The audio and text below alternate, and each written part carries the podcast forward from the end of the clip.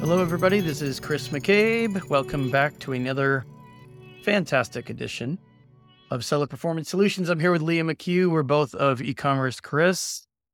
Happy New Year once again, Leah. Thanks. That feels like forever ago.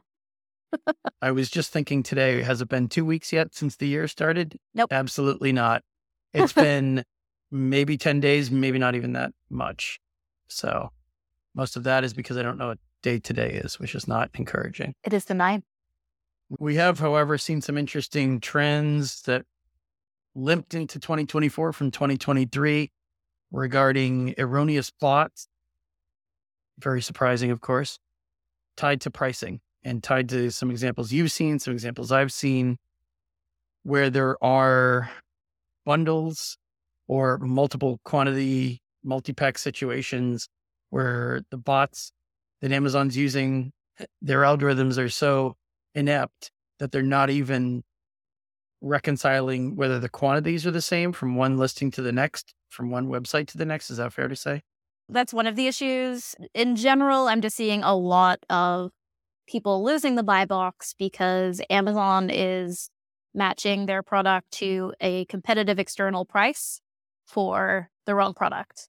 So whether it's the wrong quantity or the wrong product configuration, or sometimes like I don't even know where they're getting their price from because I can't find it. They don't tell you where it comes from. It just says competitive external price. And then it's up to you to find out what exactly they're talking about. So, I mean, certainly it's interesting behavior from a company that's currently being investigated for anti competitive behavior regarding pricing. But anyway, I'm pretty sure I've said that before. There's been there's been friction around pricing and enforcement of the fair pricing policy and of pricing in general for years, right? Yeah, I'm seeing a lot more of it in the last few months. Um, and I've had a lot of people asking me about it where Amazon is removing your buy box because they have found a external competitive price that is lower than the price that you're offering it for. Mhm. But often they are looking at a completely incorrect product or who knows what they're looking at, but it's not the right price. So what ends up happening when we handle it, because I handle it for our monthly clients, when we handle it, it takes minimum a day for that team to look at what you sent them and resolve it, which mm. means you're essentially losing the buy box for at least a day because Amazon has made a mistake. Or up to a week. We've heard of some people I have people reach out to me who don't know how to resolve it. And so obviously that takes longer.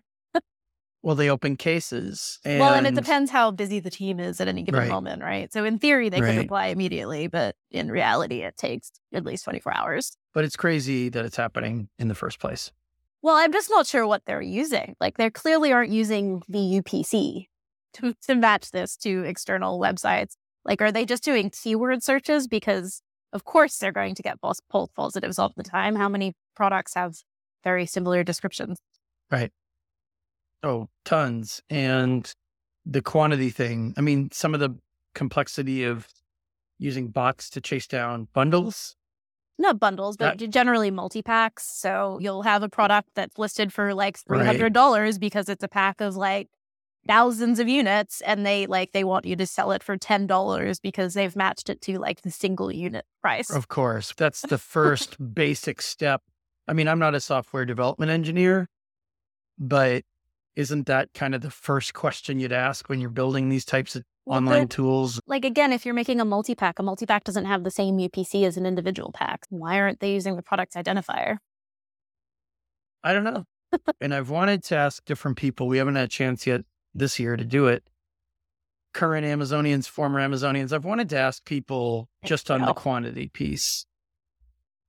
I I get that things get rolled out that are half baked, half finished. I mean, that's the Amazon way. It's been that way for a decade and a half. Why this? I mean, how difficult is this? And it's a real question. It's not being snarky, sarcastic. I don't have that background, but to me, this seems like the lowest hanging of the lowest hanging fruit that you could find. I don't think it's the developer's fault. I think Who's from previous it? conversations with people on the development side and also on the operational side, those two teams have very limited access to each other. So the de- development team is just given whatever information that they're given. They don't see it as it works on a day to day basis. Right. So any issues that come up with it, they aren't even really told about until like way later. And then they're supposed to fix it. But they're just given the parameters that they're given and they have to work on that. It's not like they're actively working with the operational team to make sure that it's rolled out in the most effective manner. And I like to say that Amazon is the king of minimum viable product, particularly when it comes to their own internal processes. There is no plan B, there is no backup. We're Right. just going to roll it out as soon as it like No, as close to ready to roll out as possible. that goes without saying. We shouldn't even waste our listeners' time talking about it because that's a given until we find or hear otherwise that they're turning the page on that type of launch. And it doesn't matter what time of year anymore. It used to be like, well, things that were supposed to be done by Q4 that weren't, we're just going to roll them out anyway because we have to. Now it's all four quarters. Yeah. So the quickest way that I have found to resolve this is, and my old standby, you guys are probably sick of me saying this, but the quickest way that I have found to resolve it is to call and speak the catalog. And ideally, you can show them the product that you think Amazon is incorrectly matching the price to. Uh, and they then transfer the case to the pricing team who you can't access. Mhm. And then ideally within 24 hours, your buyback box is back up. Yeah. But I also have seen sellers who come to me with this and then I do a Google search and I do find that they are selling the product somewhere else cheaper. So make sure you're not doing that before you open a case. Of course. You have to do your due diligence, Yes. do your checks first. And they are matching eBay, they are matching Poshmark, they are Mhm. matching all sorts of other marketplaces. It's not just Walmart or other Right. Well, third party nothing new. websites. That's nothing new. Yeah. And the buy box loss is alarming because with each passing day that you're not winning the buy box, you're losing all kinds of things. Sales, sales rank, lots Well, so that's on. the thing. We have clients who have tons of these on their account, and every single Yeah. one of them is incorrectly matching to an incorrect external price. Right. It just reminds me of things like the bots that are used to catch certain keywords, right? That like are never improved. Those are always flagging the wrong listings. They're always inaccurate and sloppy. No one seems interested in correcting that for years. We've Well, been it's the same complaining thing, for three or four years. The development team's given a list of keywords, right. and then they have nothing else to do with the operations team until Right. the operations team is allowed to come back to them and be like, "We need this updated." Right. But for years, three or four, no one seems to have any incentive to even marginally correct this stuff, let alone take it all the way to the finish line. I honestly, I Mhm. think it's a data issue, and I think which is kind of funny since Amazon is like a data company. But I think the issue is that all of these issues are being corrected at a lower level, and so nobody's actually collating the figures of, oh, we incorrectly delisted seven thousand listings because of this keyword that isn't even a problem. Like nobody's Right. pulling that data together to see that, so there's no incentive on their side to correct it because, as far as they're concerned, there is no problem. Oh, no, they're aware of that. There's no way they wouldn't be aware. Yeah. No Talk one's to some people who don't seem to know anything about. it. no one's figured out how much money they're losing because of it because they don't want to know how much money sellers are losing, but also how, how much money they are losing from this. We always have to reconcile ourselves with why are they still doing XYZ a certain way? Aren't they losing tons of money because of it? Yes, they are. They know they're losing money. They're kind of putting the blinders on. They don't want to know how much money they're losing. Never mind how much sellers might be losing. And never Well, mind again, the I best buyer experience for our buyers suffering because there's less selection because of these bots taking these listings down. That should be a given, but they just don't want to know.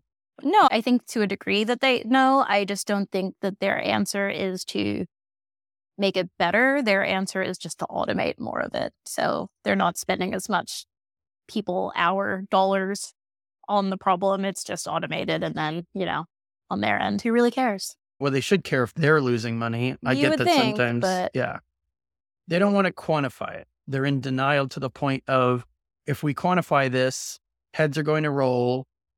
We don't want anyone to ask too many questions about how our team performs, how that team performs at the executive level, the people we report to. We don't want to call them out on the carpet. So we'll just do the usual kind of muddy the water or make some mm. excuses because no one's going to put our feet in the fire about how much money this is costing the company. It seems like basic math. If Amazon's losing money, why aren't people investigating it internally just for their own selfish reasons? And no one, us included, can really understand why you're not motivated when you're losing money. But what can I tell you? That's part of the Amazon way. One reason I'm glad that we're going to Camp Ecom in Orlando next week is because we will meet some smaller, newer brands and we can talk to them about trends like are you really kind of aware of some of these things that are going to hamstring you when you're starting out? And are you going to be surprised by it? Or by now, has word gotten out that Amazon talks a good game, but they don't really fix things that have failed established sellers and could inordinately hurt newer sellers who aren't prepared for those types of hurt. This is why we scare new sellers. Well, a certain amount of fear is good starting out if it makes you prepare in advance for something that could hinder you when you're so focused on sales rank, you're so focused on the manufacturing process the way you wanted it to, you're so focused on packaging and so forth that you're thinking about compliance or potential ASIN restrictions and takedowns before they happen, right? That's one reason, you know, we're going. Well, this is kind of my pet peeve, I guess, with this particular issue with the competitive external price. When it comes to keywords and when it comes to the way you create your listings, there are certain best practices you can use to reduce the risk there. But from what I can see here, it, it there really isn't a whole lot a seller can do to stop Amazon from incorrectly citing external competitive price for right. a different product. And right. so it puts them in this position of they have done nothing wrong and there is really nothing that they can do to stop this from happening. It's just kind of a luck of the draw. Yeah. And that sucks. Excellent note to close on. But- Any questions on this? If this has happened to you, let us know. Of course, we've seen some examples. We're interested in more examples as needed or as they happen. Hopefully, they don't happen to you. But thanks again for listening to Seller Performance Solutions. We will catch you next time. Bye, Leah. Bye. Bye.